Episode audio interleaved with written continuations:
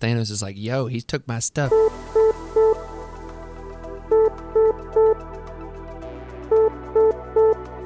Incoming transmission. Engage house party protocol. Mark 4 powering up. Mark 17 powering up. Mark 44 powering up. Suits are online. Welcome to House Party Protocol. Power up suits, and welcome into another episode of House Party Protocol. My name is Will, and with me today, a fellow haver of the crud, if you will, is the one and only Nate from the Gamers Guild. What's happening, my guy? A lot, man. I just uh, just got back from Chicago, literally like this time last night, uh, day that we're recording and stuff, and uh, lots of thoughts, lots to talk about. Had a, a great weekend though. Yeah, man. So you were at Adepticon. It's one of those that I really wanted to go. It just didn't work out because it is mine and my wife's 10 year wedding anniversary coming up in three days. So whoop. it just didn't didn't quite work out. But it is on the docket for next year, hopefully. And I can't wait to talk all about it. But before we get into that, Nate, I just want to tell the suits out there that uh, we both have a bit of the crud right now. You you've got the con crud, which is a thing, and not the COVID crud. Absolutely. If you've ever been Yes. to a big convention, the con crud's a thing. Right, Nate? Yeah, it, it is a thing, and it didn't help that I, I went to the con with a little bit of crud, and then some uh, some late nights, some lack of sleep, and lots and lots of talking. Uh, did me no favors to say the least. Exactly. And then I've been uh, dealing with the crud for a second now because apparently this is the crud that won't quit, you know? And uh, it just is what it is. You know, it, this crud can do this all day. I know somebody else who can do this all day. Yeah. So speaking of other people that can do this all day, Nate, let's start with just overall how was the MCP event at Adepticon? Uh, which one? There, there were a few different ones, right? Well, I mean, like in totality. You know what I mean? Like how? in, to- in totality uh man it was a blast uh it, it's the first time that adepticon has been able to happen since mcp released wow. and so I, I was talking to to mike the event organizer and hank a little bit who's one of like the higher ups for adepticon from what i understand uh, and there were over 200 unique people signed up for mcp events over the course of this weekend and that's just so cool Oh my gosh, that's amazing. That's that's a ton of MCP players, and let alone just all of the events that they probably wanted to play that they couldn't even get into because they got filled up so early. Yeah, absolutely. Uh, so uh, that alone is uh, such a such a great sign. And then AMG, uh, un- unfortunately, still wasn't there, uh, but they sent some great uh, prize support. We got to some beautifully painted Quinjets out on the tables out there. Uh, but all in all, the, the event was great. Uh, got to meet a lot of uh, of great people, a lot of the other content creators out there, uh, as well as just uh, people playing the game and people I've talked to online, and finally being able to just like meet them, roll some dice and stuff like that has been is, was awesome. Oh yeah, and and that's that to me is what it ends up ultimately being all about. Like he- around here on House Party Protocol lately, it's been a lot of competitive discussion, specifically around like TTS and stuff. But at the end of the day, man, it's it's all about like just this community and interacting with this community and being a part of this community. It's it's so wonderful, and I'm so glad to see that Adepticon was a place for more of that community to come together finally. you know, the, mm-hmm. the fact that you mentioned that this is the first time in MCP's life that Adepticon has happened, it kind of just makes me think for a second, like, holy crap, you know? Yeah, because that's such a huge event in kind of the nerdscape, if you will, of miniatures games, and not just miniature games, but miniature games specifically. And so being able to have MCP there and get those eyes on MCP you know, because how many people do we talk to, Nate, that came from 40K, that came from AOS, Age of Sigmar, that came from Guild Ball, came from this, came from that to MCP and have fell in love with it and stayed, you know? And Mhm. Adepticon's one of those things where someone might have passingly walked by and seen that this weekend and now they're going and buying a core set. And I just think that's wonderful. Yeah, it's great to. I think a lot of game growth happens at conventions, uh, and so it, despite uh, AMG not being there with a booth to be able to, to talk to people and all that kind of stuff, uh, just being able to have these these great boards with uh, the uh, the Sanctorums, the Quinjets, and having uh, characters like Hulk and Iron Man and Steve on the table that are just easily recognizable. I think will will be a boon for the community, and especially as this year goes on, more and more of that's going to happen. Absolutely. Absolutely. So, Nate, now let's talk about your experience with the, the events. Um, how many events did you participate in? Uh, I only ended up participating in two. This was my first ever Adepticon, so I uh, I took Friday off from any events to make sure I could explore uh, just kind of everything that Adepticon had to offer. I wasn't sure how big it was going to be. How big was it? Uh, it was pretty sizable. Uh, it's it's not Gen Con big, uh, but at the same time, it was spread out over multiple buildings this year. Oh, interesting. So uh, I didn't see any of like the historical gaming side of it. That was in a, a whole separate building. Uh, but it was still a, a very sizable uh, representation, very sizable con, uh, and and just seeing just row after row tables of minis gamers was just really cool to see as well. Oh, I can imagine. So, you participated in two events, but there were a lot more, right? I know that there was like an open play thing that some people were doing, and then there were scheduled events and stuff like that, right? Yeah. So Okay. there was kind of like a, uh, a a pass that you could get to have uh, access to any of the organized play kits that AMG has previously put out, Oh, that's cool. uh, and people got to keep whatever kits they ended up playing. So that's really cool. Uh, there was a uh, full, just like the Infinity League OP kit. Uh, they opened multiples of those and had just like an Infinity League uh, actual league happen, which was really cool. Oh, that's neat.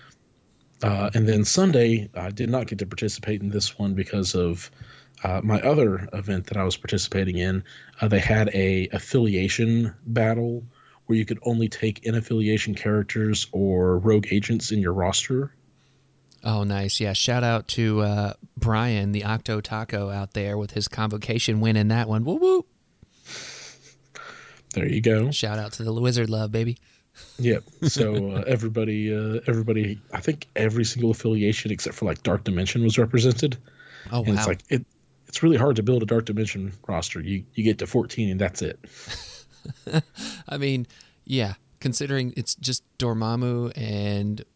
Wait, The rogue agents. That's right, the rogue agents, exactly. So there you go. Well, you know, you, you can't win them all. Dormammu can't have everything that he wants, right?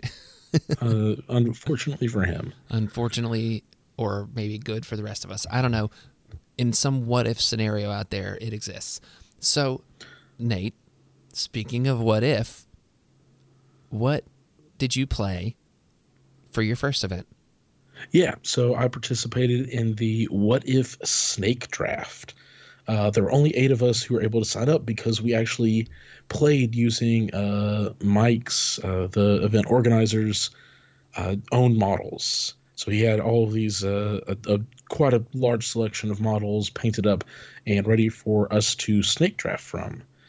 Nice. And the kind of fun twist and what makes it a what if draft as opposed to just a, a normal snake draft is uh, once you have played with a leader, all of your characters are considered to be affiliated for that leadership.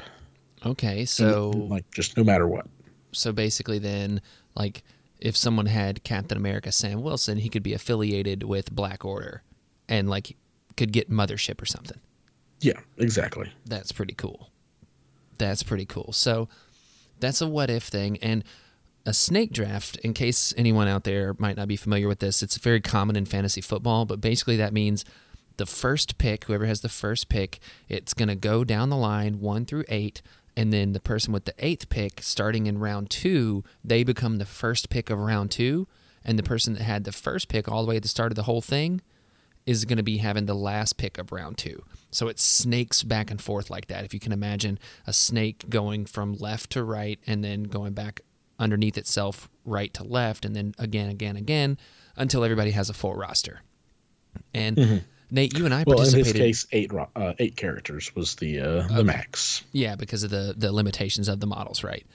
Yeah. So you and I participated in um, an what was it, an auction draft, right? Yeah, kind of a auction thing. draft with a hundred dollar auction. Yeah, Right. So how would you say just eh, maybe format's the wrong way to put it, but how would you say that this experience differed from that experience? Like, yeah, obviously it is a little different, but um, was there any surprises or anything like that that you came across? uh, no gigantic surprises. Uh, I I do like the uh, ability that just no matter what you ended up drafting, everybody is considered to be affiliated. Uh, but all in all, I guess to kind of compare the two draft formats at this point, I think the snake draft is the better way to do it for an eight man pod. Mm-hmm. uh, because there, when we first did it, uh, we had like what up through She Hulk, Enchantress Angela. yeah, pretty when, much. when we did it. Uh, we've had like an extra forty to fifty characters since then, which is crazy. yeah. Uh, but it, it so it also just diminishes uh, the reason to do an auction draft when there's so many characters that are well balanced. Uh, it, it doesn't really when you're wanting to make sure you have enough money to get the pieces you want and there's enough flexible pieces that you don't have to necessarily bid over some of these flex characters uh, i don't think auction draft especially if you're trying to do it with an entire collection is the way to go at this point uh, but the snake draft was an absolute blast Nice, nice. So, what did your squad end up looking like?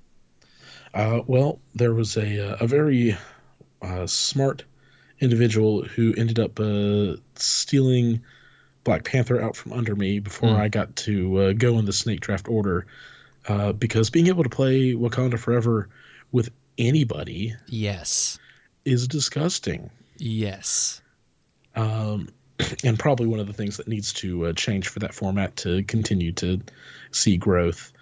Uh, but so of the leaders that were left, uh, I ended up going with Steve because he's a character and leader that I'm familiar with, and really because I kind of just like playing all of the out affili- out of affiliation characters that do really well with Steve's leadership anyway. hmm I was just kind of like, oh, I can just like play Magical Dreamland with Steve, and Right. that's kind of what I ended up drafting.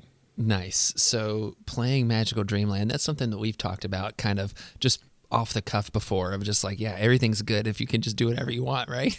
Yeah, absolutely. So so you, you mentioned Wakanda getting snaked out from under you or Black Panther getting snaked out from under you. The first question I want to ask about kind of how the original like kind of opening of the draft went is did you see leaders going first that way everyone could secure their leadership or was it kind of a mixed bag? A hundred percent leaders first. Was that by design or is that just how it worked out? Just how it worked out. Everybody uh, knew they wanted to lock in uh, a leadership that they wanted or the tactic cards that they wanted, is my guess at least. And so everybody uh, ended up with a leader in the first round. Nice. So you said you went with Steve. Makes a lot of sense. You're you've been a Steve guy for as long as I've known you, really.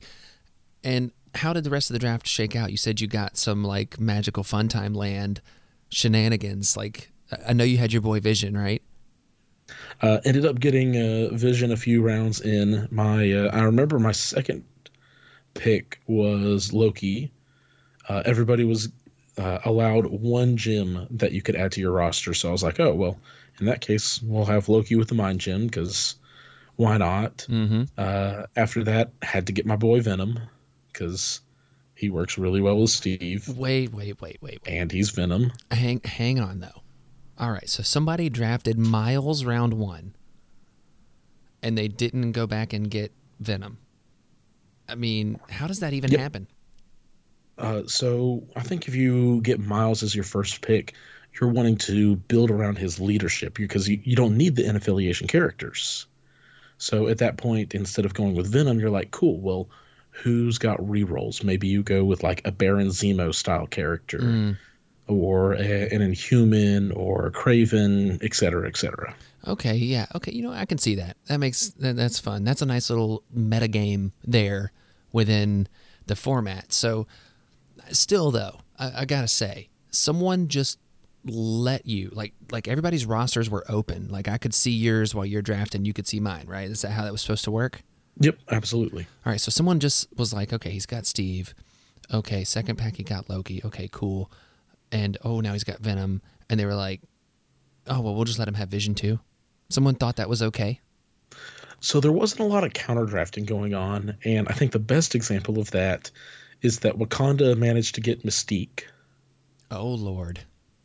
And uh, Justin, who was playing Spider Foes, was the eighth pick, and so he had that nice little back to back action going on. Mm-hmm. So he went Green Goblin Corvus. Oh Lord. Guess who still ended up getting Proxima? Uh, see, that that's insane to me. Like, and somebody is sitting there and has Corvus, and it comes, it has to go all the way back around. Like, what is that? Like eight or sixteen picks almost before it gets Uh, back to him, Fourteen picks, yeah. and they still let him have Proxima. Yep. like uh, and this is just we're going to talk more about your total list here in just a second but like if i'm doing a format like this and maybe this is me do, turning something that's meant to be just hi-ho casual fun into a little bit more of a complicated thing that i probably shouldn't do but i don't care the fantasy football player in me is like yeah i'm not going to let you have your handcuff and in this case corvus's handcuff is proxima and it totally like corvus is good but it totally takes away some of his utility there Mm-hmm. Oh, man, that's awesome, though. That's awesome. So, anyways, continue with this. It, this sounds like so much fun, and I would be ridiculous with it. I'm sure I would. It'd be terrible, but I'd have so much fun. dude and, and that's the point you, you have a lot of fun with this uh let's see so i'm trying to piece together i ended up getting medusa somehow Oh as well God. as, as a late round pick just like, hang on. so, they let you just have all the toys that you really wanted. yeah pretty much you know that can medusa can royal decree venom on turn one Uh, that's a thing uh, that sounds awful. like, uh yeah. so i got medusa uh i i didn't draft all of these fours together because like I, at that point i was only fours and fives uh so somewhere along the way i picked up spider gwen because Oh my God. lifesaver for one web snare for one Dude, okay what just happened? That's amazing. uh and then pretty late i think like my second to last pick was sam wilson Wow. mm-hmm. Wow. I mean, like, uh, it's no wonder you won. Uh, and then my, my final pick for the kicks and giggles, and because I knew I was never going to play whatever this last character was, I picked up Ebony Maw. That's awesome. T- tell me you put him on the table at least once. No, Okay, but still, that's fun. but still, Ebony Maw got drafted. he did.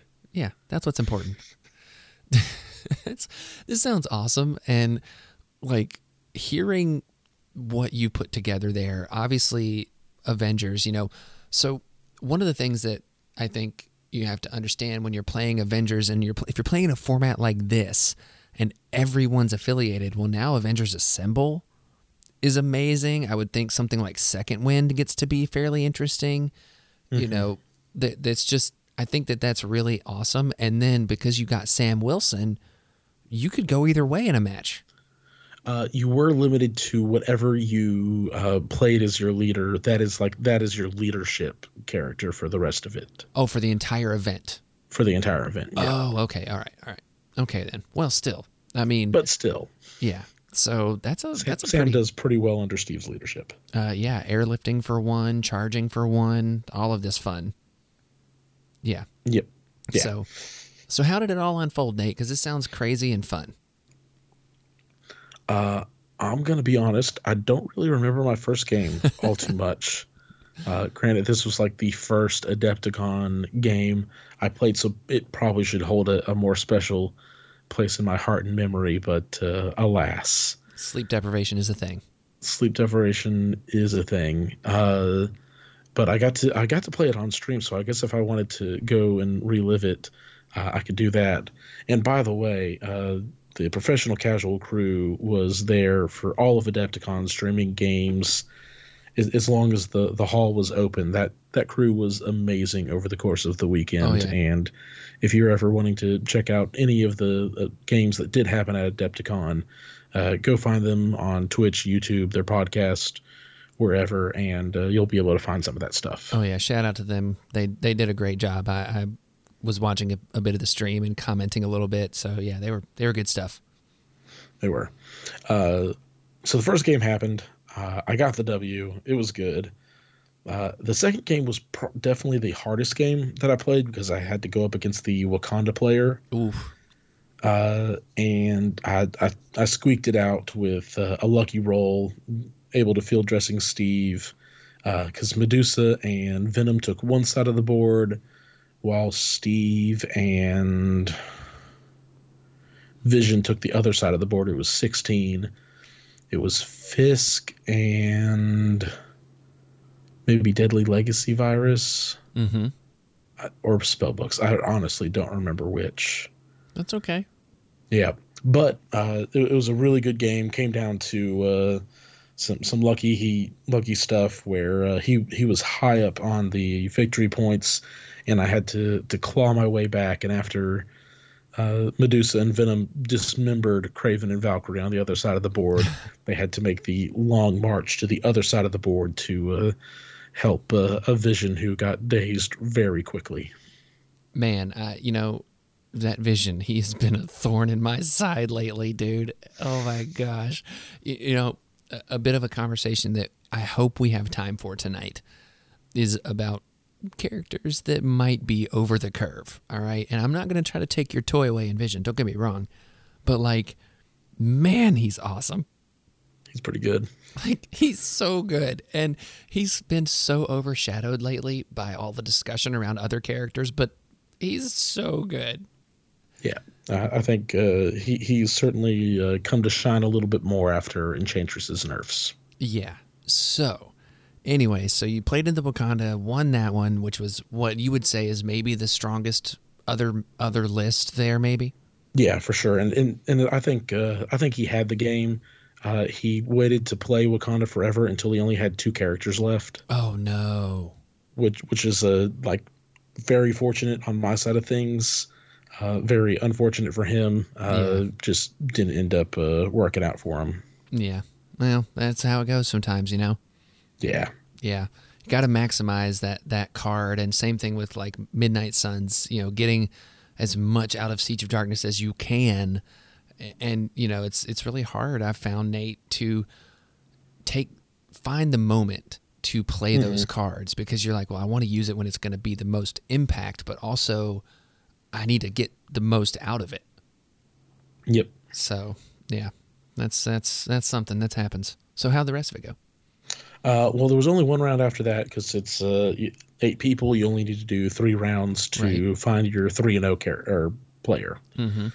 Uh, so the last one, I go back up on stream, and I'm playing against uh, a terrifying 2-0 uh, Brotherhood list. Oh. Uh, and I don't remember everything that was in there, uh, but he had She-Hulk as well. Oh, I saw this one. This was the one where he had Magneto, She Hulk, and Hulk, right? Or something like it was insane stack of big Yeah, fatties. insane stack of just uh, the the big boys, and uh, we ended up playing on the new five wide secure, which I don't think we have a good abbreviated name yet for. Scoundrels. Uh, scoundrels? Is it just scoundrels? That's the way I abbreviate it, anyways. So you We're going to call it scoundrels then, the superpowered scoundrels. If uh, you're following along, twenty threat, five wide secure. Uh, and then we also played. I pulled research station on my end. Wow. Uh, we went ended up going at 16, and he brings Magneto, She Hulk, and Sabretooth. okay. Okay. uh, I like it. which it. is uh, uh, it- it's a very strong beatdown roster that uh, could do really well on researcher. yep. I, on the other hand, bring Steve, Loki, Venom, and uh, Spider Gwen. Okay. So four on three. Four on three. Uh, and basically, we play a game of he activates a model, I activate a model and pull his model off of a point. he activates a model, I activate a model and pull it off of a point. Right. and we we play that game with uh, the occasional uh, daze happening on my side of the board because Magneto gets asteroid end uh, into the middle of the board turn turn one and lays a smackdown, but then Venom comes in and is able to pull him away. And that happened really mostly for the rest of the game. I, I was able to get in a couple of good shots with uh, Venom onto Magneto, and Steve was able to to throw characters around a little bit but really it was just uh, keeping She-Hulk away from Magneto so that he could never divide that damage between the two of them. Right. Uh, but I ended up winning that one 20 to 2. Wow. Yeah. Just, I mean, that's control for you. Right. Yeah. I mean, that's that's that's all that is. And a carrier like Sabretooth is really sad when he has to move long to get to anybody. Yep. And uh, between that and the ability for Loki to be like, cool, I'm going to trickster. Oh, wait. And then Spider Gwen's also going to lifesaver. Oh man, yeah.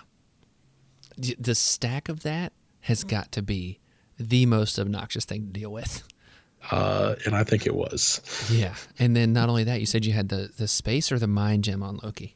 Mind Gem on Loki. Mind gem on Loki. So yeah, just oh hey, by the way, I'm gonna do all this stuff and you're taking a walk. Thanks.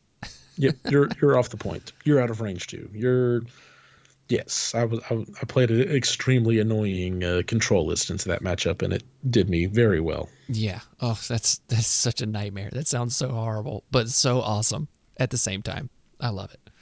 Yep, So- there, there is a reason that AMG requires affiliations to get those leadership bonuses, ladies and gentlemen. Yeah, and it's because Nate would figure out a way to break it with his Avengers. Uh, I I would not be the only one breaking things. I'm we sure. are very sure of that. But congratulations on winning that. Like that's that's awesome, dude. And so that was your first win of Adepticon. Now, let's talk about your second one. Was this the kind of more formal as we're kind of used to it, if you will, tournament? Yeah, uh, it was uh, a originally a 64 person tournament.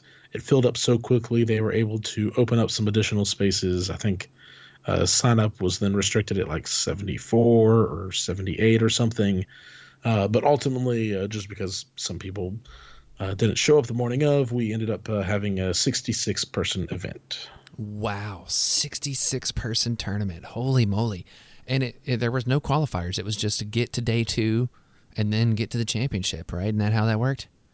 Uh, yeah, so uh, get the the cut to day two was all the basically we were very fortunate in uh, how it all worked out and the pair down uh, ended up losing, so we had exactly four people who were all four and zero.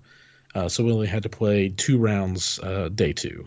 Oh, nice. Uh, unfortunately, our first ranked player uh, out of those four uh, ended up having to drop because he had another event uh, scheduled on Sunday, and so we let uh, fifth place uh, sneak in. oh, that's cool. Were you fifth place there? Uh, I was not. I, somebody I beat was actually fifth place. Oh, nice, nice. So that's really cool. And uh, were there round timers and everything? How did so? What time did y'all start? Like, I think that this is one of those things that's just really interesting because everywhere does it different. And like locally, when we've done tournaments, it's like an hour and forty-five timers. I know you have done events where it's hour and a half timers, and it was starting at like ten in the morning. Like, how did it all unfold? Yeah, so we had uh, 8:30 to 9:30 check-in, Mhm. and then 9:30 was round one. Let's go. We had an hour 45 uh, for each round, which uh, kind of just clumped it all together. That was like the rolling priority, getting crises set up, and everything else, with uh, some breaks in between, and just all that kind of good stuff. Yeah. Okay, that's not too bad. I, I think hour forty-five is like my sweet spot with it. Yeah, I, I kind of wish, uh, especially just because this was geared as a, a much more like kind of just open event. I would say. Uh, I wish that there was an hour 45 and then 15 minutes uh, to kind of mitigate cleanup and Yeah. uh, setup and stuff like that. Uh, and I, I, think the really the only issue came in with round one because then after that there were always breaks and we kind of used those breaks uh, to help with that cleanup and setup time. So round one did feel a little bit cramped. Uh, we were able to finish our game thankfully, but uh, I know that there were some frustrations there, and I kind of I can understand it. Yeah, I can see how that would be. Yeah, I think that that's kind of where if I'm running an event where I want I want to make sure I bake in that setup time because I don't feel like setting up your crisis, rolling for priority, all that stuff. Like you should you shouldn't need 30 minutes to do that, but at the same time, that shouldn't be part of your round clock. In my mm-hmm. humble opinion, but that's just me. You know, everybody's different to each their own, and look, everybody's time constraints are different too. Mm-hmm. And at an event like this, I mean, you obviously know kind of what you're getting into when you sit down that day. Like, okay, it's gonna be a full day. Got it. But like, you know, you go to a little 12 person event or something, and I say little, like 12 people is not a, 12 people is a great event. Don't get me Yeah. wrong. But you go to a 12 person event or something, and like people have time constraints that they want to meet. They don't want to necessarily be at their shop all day long. Look, do what you got to do. But that's a decision that you and your players got to make if you're a tournament organizer out there. Yeah, So, anyways, Nate, to the games. So, you brought an Avengers list here, and uh, why don't you run through real quick what this list was? yeah, absolutely. Uh, so this is something that uh, I- ended up throwing together. Took inspiration from a couple other Avengers lists and uh, put my own twists on it, basically. Uh, so running uh, with Captain America, Steve Rogers. Uh, don't even have Sam in the list, so he is my only leader, and it's just kind of built around his uh, Value Town leadership style of uh, just getting a lot of advantage on the power game uh, through use of his leadership and stuff. Mm-hmm. Uh, so for affiliated characters along with him, I have uh, Vision, Doctor Voodoo, and Black Cat as kind of my uh, extra four threats that I just absolutely love. There's always at least one of those guys that are going to be making it on the table with Steve because, uh, man, they're they're just so good with him. Oh, yeah, and Voodoo's affiliated, so he gets that Avengers Assemble love. Uh, yes, which is uh, very helpful at times. Mm-hmm. Uh, then for my affiliated three threats, I have Iron Man, and then for the first time ever this weekend, I played Luke Cage. I this is a character that I never didn't even end up uh, testing with or anything else, Oh, wow. and uh, first time really ever putting Luke Cage on the table was this weekend, uh, and he ended up doing what he's supposed to. I feel like uh, he's he's a durable body, uh, did some good stuff, but I just uh, I, I needed uh, him. Basically, I, I brought him for the Black Order matchup, Mm-hmm. bringing him as a durable body, bodyguard, and heroes for hire. Uh, just a, a very valuable tech piece with that. Yeah, I think I've kind of been coming around on him a little more lately. Like I was never down on him. Like I was always was one of those people where it's like Luke is fine. Like he's not gonna like knock your socks off, but he's fine. And the thing that I think with him is that he is that little bit of a durability thing. He reduces damage by one. He's got the four physical defense, but also you don't mind him taking the hits because that's kind of what he's there to do in a weird way. Like some of these other characters that we like throw to the wolves, if you will. Mm-hmm.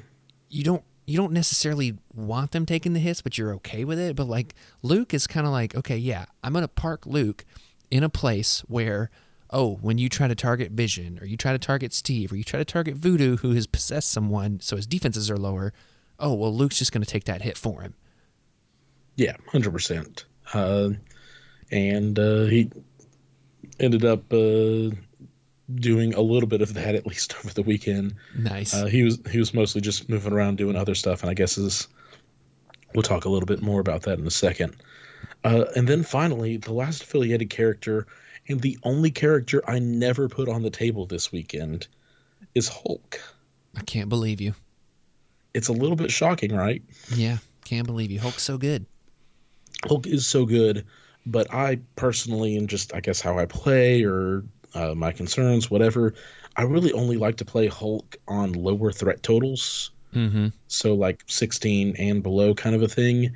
And I was only at that threat total uh, on an objective where Hulk would succeed once. Oh yeah.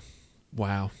Uh, and I ended up just trying to uh, to go wide because I was going into uh, X Men in that matchup, and so I'm like, cool. Like I'm I'm expecting to deal with Honey Badger, X twenty three, and some of these other pieces. So I was like, I'd, I'd rather have Voodoo's Mystic attacks going into these uh, X Men uh, shenanigans. Mm-hmm.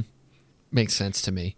I, you know, I get that. And one of the things I think that's interesting in terms of like what you just said about how you view Hulk versus how I view Hulk. It, this is probably a discussion for a podcast in its own right, but like I only play Hulk at higher threat values. So like I understand the logic of playing him at lower threat values because he can function like two characters. I mean, he's got the health pool of two characters. Mm-hmm. You just have to get like maximum maximum utility out of him in those lower threat values in my opinion.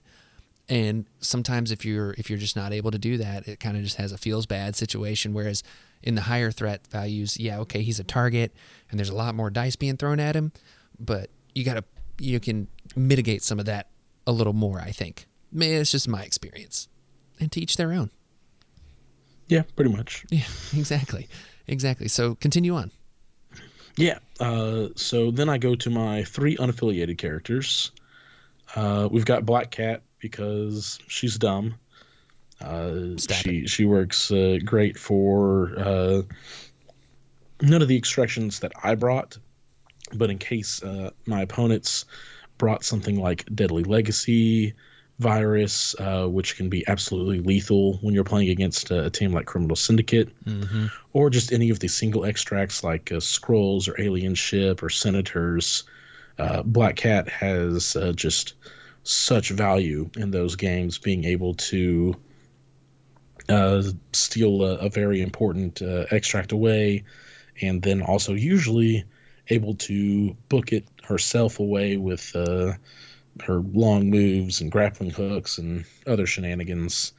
Uh, I, especially in Avengers, where just at the price of advanced R and D, you can steal an opponent's extract turn one. Uh, she's too valuable to to have left at home. I can see it. In Avengers, Uh, she's good. Yep. And then uh, Bullseye needed a two threat. Maybe could have gone with Toad instead. It's a it's a coin flip thing. Ended up playing Bullseye once. He did fine. Yeah, uh, I like Bullseye. Yeah, Bullseye's good. Needed a two threat. Needed a two threat. Most importantly, that did not have two energy defense. So I did not go with the inaffiliation Black Widow. Uh, just because uh, I, I played quite a few flip secures myself, Mm-hmm. and it was uh, being able to have a, a two threat that would be able to to run around on spider portals or something like that. Uh, I think was going to be valuable. So Absolutely. went with Bullseye, uh, and then finally, probably my favorite character that I brought and my favorite uh, out of affiliation splash at the moment is Loki with the Mind Gem. Oh yeah. Yeah, Oh yeah. And in Steve, it's another one of those like value cases mm-hmm. where one he gets the mind gem superpower. He gets to use it for one instead of two, yep, which is just insane. He gets three power to start, and then he gets his I am a god for cheap on defense. He gets it for cheap on offense potentially. Like I think that uh, Loki, especially in Steve Avengers, really takes things up a notch. And he costs you five threat to play him, but let me guess, you played him a lot. uh, half my games, Yeah. Yeah. Out of what was it, five games? Six games, Six games. Yeah. So, I mean, I'd say that's a lot. Yeah, And would you say he did the work that you thought he would? uh, absolutely, and I'm excited to talk about him in my last game. Okay. So, real quick, standout moments from the previous games, and then we'll talk about the. Um, I don't know if this is too soon or not.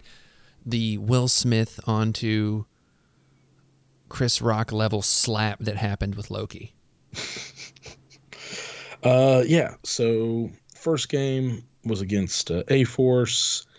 Uh, nothing too crazy. It was Research Station. Uh, one common thing that you might see uh, throughout my list, uh, except for Black Cat and Bullseye, and I guess Luke Cage, who has this very specific matchup, is when he's being brought in. Uh, everybody else has uh, some sort of control, usually size 3 Mm-hmm. Uh, Voodoo's the uh, the only size two restriction. Um, and uh, so being able to go on to researcher against uh, She-Hulk, it, it was much of the same. Just kind of keep She-Hulk away from the other characters that I'm dealing with, keep away the bodyguard, and score the points. Yeah. Yeah, I like it. Uh, round two was up against X Men with Storm. Uh, this was the one time that I could have brought Big Boy Hulk, uh, but didn't because it was uh, not just Gamma, but also it was uh, Senator. And Yeah. so, like, Voodoo was there not just for his mystic attacks into the X23 and Honey Badgers of the world, but also because if you've got the Senator, I need you to not held on to those that Senator. Mm-hmm. Uh, so went went there, and this game uh, was it, it was a good one. My opponent was uh, a very good sport about it, but uh, I, I had some hot dice at the beginning that resulted in a turn one daze on Beast Oh, wow. because after Black Panther hit him and pushed him out, uh, the gamma radiation uh, did the rest of the work for me. And then the following round, uh, Black Panther was able to daze Gambit and Honey Badger oh, and and it was just uh, continued uh, kind of beat down happening, and I was able to get off a, a good field dressing play for uh, another activation later on. Uh, Voodoo ended up uh, possessing Storm at the very end of the game. It could have just been a throw, but I didn't think about it until I was already on moved and onto a different point. So we ended using the possession for a different reason, but uh, was able to finish the game that way. nice, nice. Uh, and then uh, the games after that got uh, quite a bit more difficult, or at the very least, quite a bit more scary. Oh yeah. Uh, yeah, so the next round is one of the things that I dreaded, and that is Legacy Virus versus Criminal Syndicate. Oof, yeah. Like I, I'm gonna, I'm gonna stop you here, uh, real quick, Nate. I, I, I have no answer for Legacy Virus currently with my convocation list, Mhm. and it's one of those things where Brotherhood runs it fairly regularly, and criminals run it fairly regularly, and I just I don't know what to do about it. Like I, you know, I've made cuts. Uh, spoiler alert for the TTS special this week. Uh, well, and you- congrats, by the way. Thank you, thank you. I appreciate it. You know, uh, it's it's. I was sweaty. We're gonna check out the TTS special report this week. Me and Merzane are gonna talk all about it, uh, and you should be hearing this after that. But whatever. so, like, I'm just I'm terrified of that crisis because I just Yeah. have I have no answer for it, other than just keep away. Uh, and, and that's basically what I did. Uh, I had priority, and I had Black Cat, which means at the end of uh, round one, I had all three legacy viruses. Nice. uh, which is a, a very rude thing to do. Uh, but I was able to, uh, and also because they had more activations than me, uh, that mean I got to get Black Cat away from Hood, Toad, and Juggernaut, who were all surrounding her after her stealing the uh, cure from Toad. Oh no! So you had priority going into round two, and she just double moves away and it's like, "Yo, I'm out." Yeah, peace. That's awesome. That's awesome. I mean, but that's what Uh, she does. Like that's that's her thing. That that That's is her that is her shtick. That is her thing. Uh, and so it was actually ended up being a really close game, uh, sixteen to eleven, and it was this really kind of just awkward point to where like I could have tried to brawl it out uh, with the the cures because Black Cat, after getting absolutely smacked by Juggernaut, uh, woke up, had plenty of power, stole it back, double moved along to a corner, and used her uh, grappling hook to get up on a, a nice little rock. Nice. Uh, and then Black Panther ran to a corner. Voodoo ran to a corner. His Black Cat stole Voodoo's, but uh, Panther and Black Cat were able to uh, secure the the W for me there. that's awesome. And you know, it's one of those things where I always feel bad when I do the whole run to the corner thing. But like it's not my first move. It's just the move I do to secure the victory once once we're kind of at that point in the game. You know what I mean? Yeah, And- when, and- when once you're once you're only need two points to win, you, you've got three characters that can spread out and run to the corners of the earth. exactly. Uh, I, I wanted to to secure that because he was winning on attrition. I think this was the only game my opponent was uh, well, other than the last game, but that's Black Order shenanigans. right. Uh, and uh, so it was one where it's just like, man, I could I could probably fight this out and end up with uh, a couple more points that way. Uh, but it was safer to get my injured Black Panther to a safe position and my injured Black Cat to a safe position. No, I mean it is what it is. You you know, at the end of the day, you play to win the game, and that is a way that you can win the game. Yep, absolutely. Uh, so then my final round on the first day was against uh, Black Order. Uh, we got Scrolls Infiltrate and Portals Overrun. Ended up seeing Portals Overrun four out of six times Oof, this weekend. It was crazy. That's awesome. Yep. So Portals Overrun actually pretty good into Black Order because What spreads them out? uh, it spreads them out, and also just we ended up actually clumping pretty hard. And he had Nebula as his uh, extra two on top of the usual 16 because we were playing at 18 threat. oh, nice. Uh, in this game, uh, I, I kind of hate to say it, but as it tends to do with scrolls, kind of just comes down to who finds that first scroll and where they found find it. Yeah, exactly. Well, turns out Luke Cage was the first one to find it on the opposite side of the board of all of his pieces. Oh, that's awesome. Was it round two? It was round two. That's awesome. Yeah. Uh, opponent made a little bit of a misplay where he had uh, move Corvus thinking that he had enough power to interact with one of the uh, the scrolls after a, a nice death blow, uh, but didn't get the flurry, didn't get the power, or no, he did get the flurry, uh, but didn't have anybody to attack because he just absolutely murdered Black Panther Oh no. with a nine die uh, death blow and uh, ended up over there. And of course, after I rolled and Luke Cage found it on the other side of the board, he was like, Well, I got to know if I roll two dice, do I get a crit? And he did. Uh, so we. We ended up playing through it, but Luke Cage was able to basically just stay over on that spider portal for a little bit before gradually moving away so that Nebula had to uh, make an extra move before she could get any attacks in. And the rest of my team just kind of played on the uh, the points. That's awesome. Yeah, I mean, and having played a ridiculous amount of Creekcore lately, I'm actually thinking about dropping that out of my list, mainly because of that scenario there. Because I've I have avoided it more or less, but like the oh crap if my opponent finds it way over there kind of thing. You know what I mean? Yeah, yeah. If you're not uh, spread out and ready for it, uh, you're just gonna get stuck in the dust. And if you don't have a a piece that can make them drop it, like uh, a Miles, a Voodoo, a Black Cat, an Enchantress, uh, Quicksilver, uh, it, it it becomes very difficult uh, very quickly. Yeah. And, you know, I've had success with it overall. And the reason why it's been in my list is because of the point value on it and because as I play my convocation, it's pretty fighty. But at the same time, it's, I don't think it's worth it to like risk that running into Black Order because I do not want to stand there and trade with Black Order. And it just, I, I yeah, it's, that's a, a maybe again another one of those conversations for another time. But it's uh, yeah, it's on the chopping block, to say the least. But uh, continue with the matches. I'm r- really excited to get get to the, these these last couple.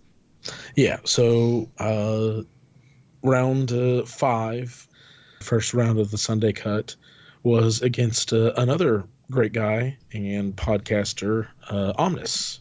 Oh yeah, shout out to him. Omnis Protocols. And uh, he was pl- repping a Black Order slash X Men list. Nice. Seems uh, like Thanos is splashing into a lot of places these days. He is, and I'm not a fan of it. No. Uh, but he ended up uh, bringing Corvus along with his uh, core of X Men like X twenty three, Storm. Uh, I think uh, yeah, Domino was in there, and Black Panther uh, was what he ended up bringing at eighteen. and it was a it was a slog of a game where we again spider portals because why not? And then the other one was that I brought was Montesi formula. I've been a big fan lately. I I really like it just because characters like Loki and Black Panther can abuse it a little bit more than others, but ah uh, yes, that, that that's about the the only reason because of the the cutesy tech. Uh, I get that. Yep. Um, and uh, I I won't even say it was a mistake that. Uh, Omnis made. I think this was the the cleanest game that uh, my opponent has played and I played. I don't think either of us made uh, any like absolutely like man that that was a terrible play in the moment because this my last game I have those. Uh, th- this was super clean, and he the the point where the game shifted was uh, he attacked Black Cat with Storm, did a couple of damage, gave her a couple of power, left her on three uh, and so if Storm only deals one damage to me, I then have the perfect amount of power to both steal and grappling hook. Mm-hmm. And if he does one less, I don't have that. If he does one more, Storm has enough power to then throw Black Cat and just finish her off. Right. Uh, I end up with my ideal situation, his not very ideal situation, uh, which results in Black Cat moving from close to my deployment zone uh, to the spider portal farthest away from me, nearest to his deployment zone, and double moves, grappling hooks, and steals Domino's book. Oh man, love it. Uh, yeah, uh, and and just kind of from there through uh, some cascading effects, uh, I was able to uh, to pull out a victory. Uh, and what was kind of interesting is he was not playing this very attrition based, even though he brought Corvus. I actually kind of forced him into a little bit more of an attrition matchup by dazing and KOing Storm, dazing uh, 23 and Corvus, and just uh, trying to apply a lot of that pressure pretty quickly. Nice, nice. Yeah, that's a bit of a different turn for you because I know you try to play that more control style. I, all in all, like this list has a lot of control, but a lot of its control is also through aggression. Like Panther wants to be attacking right, anyway. Oh, yeah. Voodoo needs to be building his power somewhere. Steve's control is through his shield slam, which is uh, quite a bit of aggression aggression all its own. Yeah, and it, it's I find it interesting. Like you know, Black Panther is one of those characters that is, again, kind of just because of the amount of characters we've had release that the conversation has kind of moved away from. But he's so good. And in Steve Avengers, being able to mantle the Black Panther for one power, which, uh, Nate, what does mantle the Black Panther do? Uh, all your attacks for the rest of the turn get full rerolls. So that means not just like Doctor Strange, where he rerolls all of them and just has to live with it. This is, oh, I rolled a crit and two hits, and the other two are blanks. Well, guess what? Those other two are getting rerolled after he rolls his crits in, let's say, you know, who, who knows what happens on those crits, but I'm just saying, like, that's awesome. And picking your rerolls like that is so good, and it really turns him up to 11. And then yep. if you can leverage his position into being able to double tap, it is, it's, uh, you're melting things. Yep, and that that's exactly what ended up happening. Was I was able to uh, after fa- uh, Storm failed on one of the uh, rolls to contest a point, uh, I was able to position her directly in front of a piece of terrain. So Panther was able to pounce and double strike into her, daze her. Next turn, do it again, KOs her. Oh yeah, that's just nasty. And look, that's that's the nature of the game. Sometimes it's just how it goes. Yep.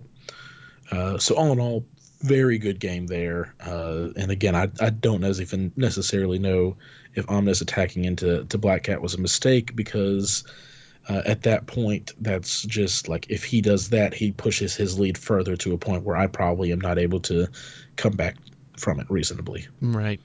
I got you. So the last game. Oh boy, the last game. Uh, so ended up playing against uh, Aaron England. Uh, very, uh, very chill guy, very cool guy. Didn't uh, didn't talk too much uh, before the match, but we talked a little bit because we had some uh, downtime while we were waiting for basically everything to reset for the stream to be ready and Mhm. everything else. Um, and and we played a a messy game in in multiple ways. What was he playing? Uh, so he has a uh, Midnight Suns Black Order roster, uh, and we ended up playing at 16 on uh, Cosmic Invasion and Hammers, Okay, so Black Order Portal and Hammer, so both D shapes. both D shapes. And kind of once we locked in at 16, I had kind of assumed he was going to go Black Order. Mm-hmm. Uh, and so I decided to bring my usual, very effective uh, counter to Black Order, which is Loki. Ah, yes. Uh, and it did not counter him in the way that I usually try to, and that is just Loki's tax bubble shutting down the Corvus uh, Proxima sh- shenanigans, uh, kind of shuts down Corvus's uh, Glaive's Edge, Right. and it really hampers usually Thanos uh, because he's not able to do all of his teleporting shenanigans because uh, everything starts costing him power where usually it's free. right. Uh, that is not how this game went at all. uh, Loki went out uh, to the side to get a hammer because uh, what's better than counting blanks on five dice than counting blanks on six dice? And I was like, all right, Exactly. want to make sure Loki gets a hammer. Want to make sure Black Panther gets a hammer. Uh, and those are two characters that did. He ended up sending Proxima to the other one to secure that one. And then uh, just kind of the brawl starts. Turn one, uh, Thanos double moves up, tractor beams in Black Panther, which means I then have to double move Steve up. Uh, and it, it's just kind of a bloodbath from there. Uh, unfortunately, my opponent did make the mistake after space gemming Corvus up of not picking up the hammer. Oh no. He was next to, he moved, he attacked. I bodyguarded with Steve, I believe. Uh, and then he uh, went to pick it up, and I was like, man, I'm sorry. At this point, you, you rolled the dice. Uh, it, it's too late for the, the takes backs, I guess. So what you mean is like he had already done a whole bunch of other things and then was like, "Oh crap, I meant to pick that up." Yeah. Oh yeah. I gotta say, like, I'm okay with like a level of take backsies in, a sense, right? But that's one where it's like it's a victory point, and then you're gonna be adding dice to all this stuff you just did. Like th- th- that's that's a level of take backsies. Like uh, in a in a match that I had this week against uh, QTR, I thought I could do something and I realized I couldn't do it after already having moved Strange once. And I was like, well, I'm not going to do this. I'm going to do this instead. And it doesn't change the outcome of what I'm actually going to do. It's but I had already moved him and he's like, "Look, this is for cuts. So, do you mind just sticking with this move?" And I, sure, I was still able to do the the thing that I had intended to do. I just wasn't able to do the like massive awesome thing, Mm-hmm. if that makes sense. You know, like Yeah. like I was trying to do like the super cool play and it was like, "Oh wait, I realized literally at the last second that the super cool play wasn't going to work." And I had already moved him, so I had to walk it back. uh, You know, not take backsies, walk it back, but like, okay, well, let me waste another action to go over here and do this thing. Yeah. And And, that- it, it, It is what it it, is. it- yeah, it is what it is. It absolutely is a, a little bit of a feel bad. Uh, but it, it's also one of those things that, like, if you're at your local gaming store, I think it's a completely different situation. exactly. Uh, or maybe even just a local event. But this is, uh, to, to me at least, this is like uh, as, as high of a level game uh, with 60 plus people uh, playing and stuff uh, that in, in the same Yeah. way that I wouldn't expect. Uh, well, I make a mistake later on spoiler alert. Uh, that it was like, well, this isn't something that I would expect him to let me take back either, kind of a thing. It, it's it's too late, uh, and thankfully, I don't think it was a major uh, different. It, it would have changed how the game played, but it was not. Uh, ha- it it didn't influence how the game ended. I guess. Sure.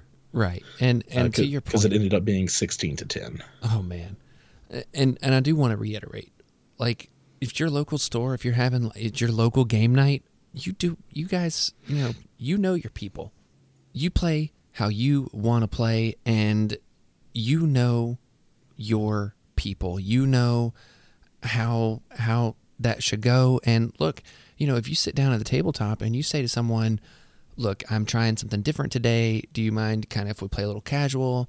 You know, that's, you know, it's a conversation you have with your opponent. And it's as simple as that. And, you know, if you walk into an event like this, Nate, 64 players, however many players, you walk into an event and it's listed as a tournament. I mean, you, got to walk in with a little bit of expectation that you might not get those take backsies that you're used to having. Yeah, But uh, I'm, I'm, and like I'm the king of take backsies. Like, look, I'm, I'm okay with it a lot of the time. And uh, it, but like you said, you know, this was for the marbles, all of them. it was for a lot of marbles, or at the very least, a, a very shiny metal. um, so yeah, no. Uh, so so he missed that. Thankfully, it was a very easy uh, space gem with Thanos the next turn, and Thanos was then able to lay an absolute beatdown uh, on my team. Uh, dazed Black Panther, and uh, after mind gemming him over closer, and then Thanos had two hammers, which is a terrifying prospect. Oh yeah. Uh, and uh, because he ended up dazing both Black Panther and Steve uh, before they got to activate, and did not do the double activation of Corvus and Proxima because Proxima's over there on the other side of the board, uh, it gave me priority. So Oh, I go shoot. in, I get Loki to move Thanos off the point and score a couple more because he's got his hammer. Iron Man gets a very uh, underwhelming attack off. Uh, but then, start of turn three, Loki's full up on power because he hasn't really been spending it on much. And Loki plays Blind Obsession onto Thanos. Oh my goodness. Is Thanos injured at this point? Thanos is not injured. Thanos Thanos hasn't taken a damage at this point. Oh my gosh. That's big Uh, risk. I love it. so so Loki uh, stands up and is like, "Cool, eight dice strike, pay t- one for I am a god," and uh, lands a, a very nice uh, eight successes. Oh man. Uh, and at that point, uh, Thanos only rolls one block. Thanos takes six. Do it again, and Loki's able to uh, to daze Thanos in just two attacks. Oh my gosh. It's terrible and awesome. Yep. So Loki picks up some extra hammers, so he's feeling super swole. Uh, and then thankfully was able to uh, use Avengers Assemble, get Steve within bodyguard range, and Loki's able to survive the turn. Oh man, yeah. I mean that's the thing. Like at that point, it's like, okay, Corvus is coming. Proximus Corvus. might be coming. Yep, they're they they are on their way. Uh, but the the very unfortunate thing is then during all of this, uh, Black Panther is able to get a daze on Proxima eventually, gets uh, picks up that hammer, uh, but Steve uh, Steve himself was trying to put some uh, damage and some distance on Corvus, spends all of his power, and so like Black Panther's here with eight power. Black Panther hardly ever needs eight power for anything, and I just completely whiff after uh, Steve takes some damage on Loki's behalf, basically, Mm-hmm. uh, to play Medpack.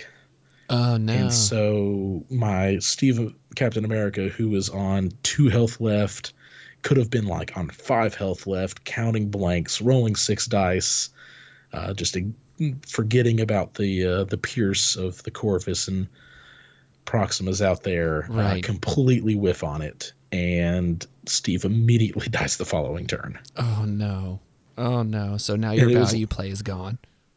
Yep, and so now, uh, and then Loki very quickly after uh, dazes to Corvus after he gets uh, mothershipped in. Of course he's mothershipped in at that point, yeah, because Thanos is like, yo, he took my stuff, give it back to me. Yep, pretty much. uh, so so the game progresses. Uh, Steve is KO'd. Uh, I should have run away with Black Panther at some point during all of this to uh, make sure I'm still scoring his hammer because we're again I'm, I'm getting close to those uh, those victory points and it's like man like Steve's gone Loki's only rolling one defense dice for Proxima and Corvus like things are going poorly here uh, so he sh- he should have uh, scurried away instead I activate Iron Man uh, thinking like okay well he's only got Thanos left like Black Panther you spend power he's rolling five or six defense dice like he can take a double tap from Thanos Mm-hmm. I was mistaken. uh, Black Panther uh, keels over. Uh, so then I get priority again. Loki goes, just wakes up and chooses violence, I guess. smacks Corvus, dazes him, gets all those hammers, and then uh, only manages to put uh, three damage into Proxima with an eight die I am a god strike. Oh my gosh, you must have had the worst luck of a roll. Like, It, there were so many skulls. It was uh, Oh, it was like four, three skulls and a shield. It was uh, it was so bad. That's hard. Uh, so then uh, he goes with Thanos instead of Proxima, and Loki. Loki's like, all right, cool, I can take Thanos, especially because Thanos was pushed away thanks to to Panther. Had to chase him down a little bit at least mm-hmm. and mind gem previously. Uh, so and Loki's blind obsessed on Thanos, so he's rolling five dice. I can spend two power because Steve is rip at that point. Right. Uh, but like that's still five dice counting blanks on blocks. Like I can take that hit.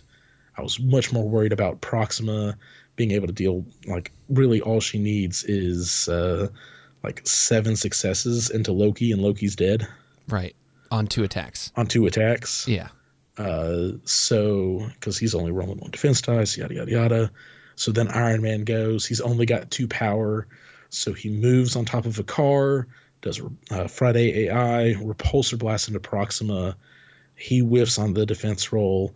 I get four hits, and it's just enough to daze her. And Loki has the three hammers to score me exactly three points to get me to sixteen. Oh my gosh.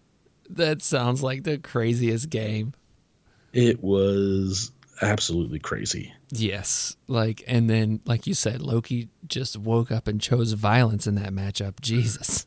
Yeah, no, Lo- Loki, uh, like Loki's there for the control and the annoyance and all this other stuff, but like Loki is also there because five dice counting blanks uh, is very routinely either four or five successes. Oh, yeah. Like his strike becomes, a, it's pretty good. I am a god style. Yeah, yeah. I'm i'm i'm here for loki man. And like he's he's another one that is very much in in consideration for me for my roster right now. And he's he's one of those characters nate. Now let me ask you this. For for the casual people out there would you say that like loki is more of hmm, to harken back to our old words a finesse character yeah yes, because you have to be careful with him. He's only got five stamina on both sides. He's only got three, three, four defenses. Like three counting blanks is still handy, but it, it it's far from durable at that point. I would say. yeah Um, So so how is he up there in striking range all this time? Were people coming to him or was he going to them? Uh, Mind Gem reels him in, man. Yeah. Yeah. And like once once he's uh, kind of in the thick of it, uh, it, it's very easy to to Mind Gem somebody in as well. yeah. Oh yeah. And so that's what so that's interesting. You're using them to mind gem them to him instead of away from him. Yeah, it, it's it's usually the the combination of getting them off a point, but still within range too. I like it. I like it. I'm I I think Loki is a really interesting character. And again, pretty much I think the theme of this episode is you know characters we might have all forgotten about. I mean, look, I we all obviously certain have not. But you know, the new toys are always the new shiny toys, right? Everybody's talking about Nick Fury right now and like over here with like Black Panther, Loki and Vision just wrecking. Mm-hmm. No, I love it, man. Yeah, I and I mean, it, it- it's crazy to me that it's like, man, it's it's Iron Man who I have been so down on since the beginning of the game that ended up uh, coming up super clutch for me. Oh yeah, and he'll just do that. You know, I mean, look, you're rolling six dice. Eventually, it's going to pay off, right? I guess, yeah. Especially, oh man, uh, earlier in the game, I got the I got a Friday AI ricochet blast off. Oh, nice. I So was you're like ask. your nine dice re-rolls into Corvus. Like this is gonna put the sting on him. Three successes. Oh my gosh! And even after all the rerolls. Uh huh. Oh no, that's terrible. Yeah, that that was a that was a big whiff moment. How, how have you been finding Ricochet Blast lately? Like, I know everybody's kind of been on the Helios train, but I think Ricochet Blast might be the kind of better Uh. Ri- Ricochet Blast is definitely the the way to, to go for me. Uh, Helios is cool, especially if you're you're running a, a Sam spam uh, style list where you're just a lot wider, so there's a lot more characters that can pour power into it. mm-hmm. Uh, but the efficiency of three power for a nine dice, essentially up to range eight attack with full rerolls, uh, I don't think there's a better attack in the game. Oh yeah, and and the full rerolls thing, man. I mean, like it really turns the consistency up. It's it's out of control. Yeah, usually. Uh, but then every now and again, you'll you'll get some skulls in that opening roll that'll uh, just kind of mess up everything else you try to do. Oh yeah. Oh them darn skulls. I love it.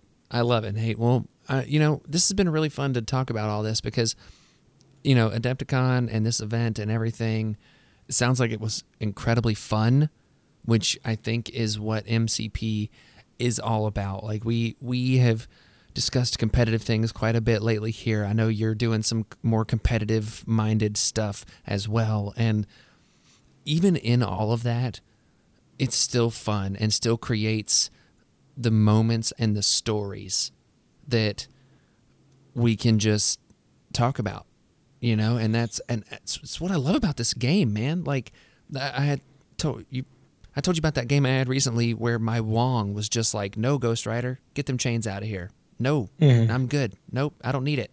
Just surviving Ghost Rider attacks."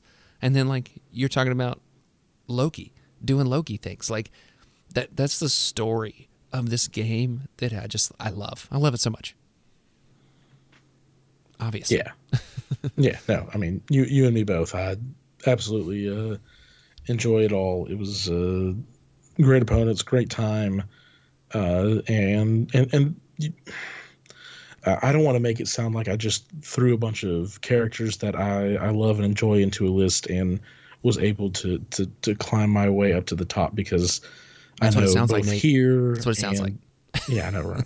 uh, and on my own channel, like I I tend to to focus a little bit more on on that like in between of uh, casual introductory with some like advanced tips and things that you can be looking to do to add to your game and stuff.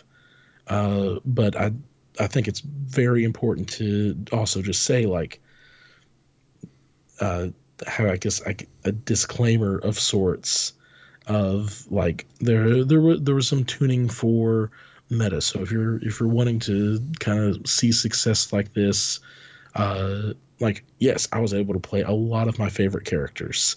Uh, Loki with the mind gem being one. Steve has been just kind of my go-to with that value engine. Panther and Vision, just some of those early favorites. Unfortunately, didn't get to put Hulk on the table. Uh, he is a lot of fun though. Oh yeah. Um, but uh, keep keep an eye and uh, and and really, I think it's less about the characters. I think a lot of the strategy in this game kind of comes down to uh, the crisis that you're bringing onto the the table, knowing kind of once you've built your team, what your team's going to be good at. So you want to make sure you have crises that line up for that, and I guess kind of counter picks to what you expect to see. I think it's crises. Sure, that one then. But no, yeah, I, I will echo that sentiment because at the end of the day, it's setting yourself up for the best possible success because the game is not going to go exactly like you expect it to most of the time, you know? And so it's identifying the positives of a matchup. So like with you and your crisis, you know, we're not going to get into kind of the crises you chose there right now, but like saying, okay, I know my team is decent here and here. I know if I see this matchup, then this is going to benefit me and maybe be neutral for my opponent. So we try to work it out through there. But the game has to come to you too. You know what I mean? Mm. Like the I'm sure that matchup with Loki playing blind obsession turn 3, he's rolling one defense die for a while. You know, the game just kind of comes to you and you've got to make those decisions in the moment and the best way like if you're trying to, you know, take that next step up is to just play the games and see kind of what works. I mean, you've been playing some of these characters literally since they released 2 years ago. Yeah. You know, so like you know, you've had a ton of reps with these characters. You know, for someone like myself who's kind of switched from playing Web Warriors to playing Convocation, I mean, the the reps I have with these characters are are fractions of the amount of time that some people have with some of these other characters. You know. Yeah. So it just takes time and you know it's i think you building this list taking this and winning an event like this you know one it's it's prestigious like congratulations dude like cuz this is awesome and two it just goes to show that viability in the competitive scene of Marvel Crisis Protocol is still very broad like we're talking mm-hmm. about Thanos we're talking about Black Cat doing Black Cat things. We're we're talking about Steve. We're talking about Vision, Black Panther, all of these different characters, and we we didn't hardly mention Voodoo. You know what I mean? Like uh, the characters that people might have a problem with. We barely mentioned him, but like yeah, I, I brought Black Cat and Voodoo as often as I brought Loki this weekend. Yeah, and and that's yeah, three three games. Three three three games for Voodoo only used possession twice. Both of it was for the secure. Three games for Black Cat. Two times she was uh, the extract monster that she's kind of built to be. Uh, the other game she uh, ended up uh, because of a, a, stagger on Corvus the previous turn, ended up being able to stagger Thanos, Proxima, and Corvus. Nice, nice, yeah. and and like you know you want to talk about Black Cat, talk about the fact that she can stagger somebody for two power. That is woof more than anything. It's also for me. very good. Yeah. But, but but all of that aside, all, all all I'm trying to get at is that there trickle it on down. There is still plenty of stuff out there that is just so good in this game, and you know I, I, know I've said this before, and I will continue to say this. We as content creators, myself as content creator, and I think I can speak for you a little bit on this too, because of conversations that we've had and everything. But like we kind of get lost in our own little world sometimes, but it doesn't mean that, you know, Inhumans aren't fine. Like Thad locally here for us, shout out to Thad. He won our local tournament recently with Inhumans. You know, way to go him. Yeah. And, and way to go Inhumans. Like, you know, the the I think this whole thing just speaks to the wonderful thing that is this game and how even in a competitive environment, you can say, hey, these models are pretty good. I know how to use them. Let's see what happens. And boom, you win Adepticon and you win at life. There you go. Sure. We'll we'll put those two things together. King of Illinois. So so Merzane's the Emperor of Tennessee and you're the King of Illinois now. Uh I I, I will formally decline that uh, very prestigious uh, position. But I will say on Longshanks, I've got a, a really cool little uh, Adepticon champion badge, and that's kind of cool. Nice. Nice. Well, Nate, I think we're going to put a button on this episode. I really have a topic that I want to discuss with you on the podcast very soon, but it's going to have to wait. Uh, absolutely. Uh, thank you for uh, for having me on. As always, man, it's always uh, always fun to kind of uh, just talk and uh, talk lists and shop and all that kind of stuff. Absolutely, my guy. Where can people find you? Uh, guys, I am Nate of the Gamers Guild. I'm over on YouTube. Uh, you can find character reviews, battle reports, and plenty of stuff in between the two. And now uh, you can also, we, have got a Gamer Guild podcast with a great crew, uh, including Josh, uh, Emperor of Tennessee, as he has been declared.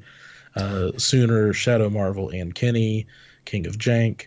Uh, and uh, just a, a, wonderful crew, and we've been uh, knocking out uh, all sorts of different stuff over there as well. Yeah, I love it. It's good stuff. And real quick, the King of Jank, or would it be the Jester of Jank? You know what? Is that not the same thing? I guess you're right. I guess you're right. Well, Suits, thank you so much for listening. Nate, thanks for being on with me, man. We've been trying to kind of get together for a little bit now, but you know, life happens just like dice. They dice, life just lifes.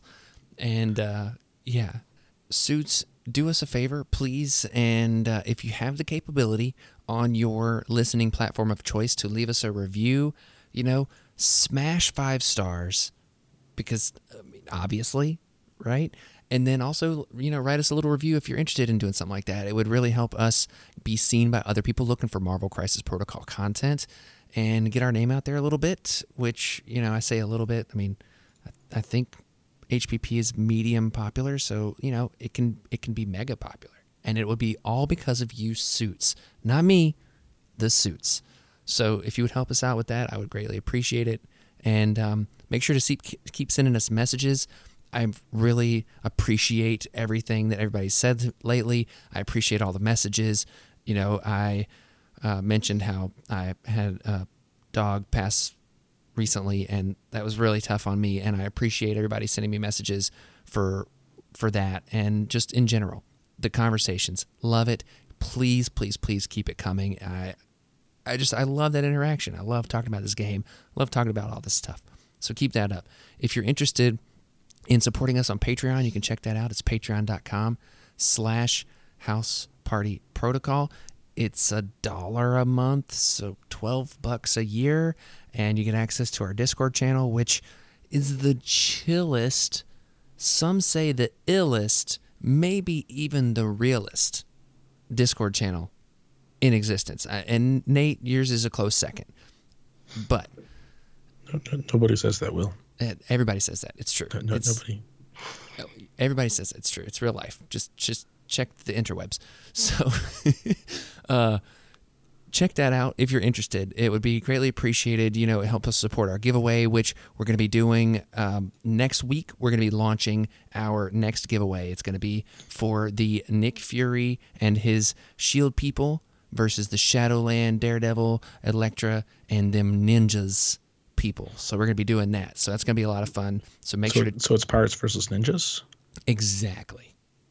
That's exactly what it is pirates versus ninjas. Uh, yes, because Nick Fury has an eye patch. Yeah, yeah, it's not as funny when you have to explain it, Will. No, no, it's it makes it better. Believe, trust me, trust me. And one star review just came in. Thanks. So, so, anyways, uh, make sure to check that out. It'll be a post on our Facebook page. And send us emails, housepartyprotocolpod at gmail.com. Send us messages, like I said, on Facebook or if you're part of our Discord over there. Check out our comic book reading club on the Patreon if you decide to join that. We're doing the Shadowland Daredevil storyline, which I'm really excited to have a live stream about that. Also, uh, I am continuing on in the TTS season because I made the cuts. So not this week, but starting next week, twitch.tv slash darthballs05. I'll be streaming the game or they're I don't know if they're going to be having somebody stream something. If they do, I'll make sure to post that link out there, you know, because I'm sure people definitely want somebody, you know, commentating over my play because it's so clean, let me tell you. But uh, yeah, make sure to check that out. And uh, with that, Party on, Nate. Party on, Will. And power down suits.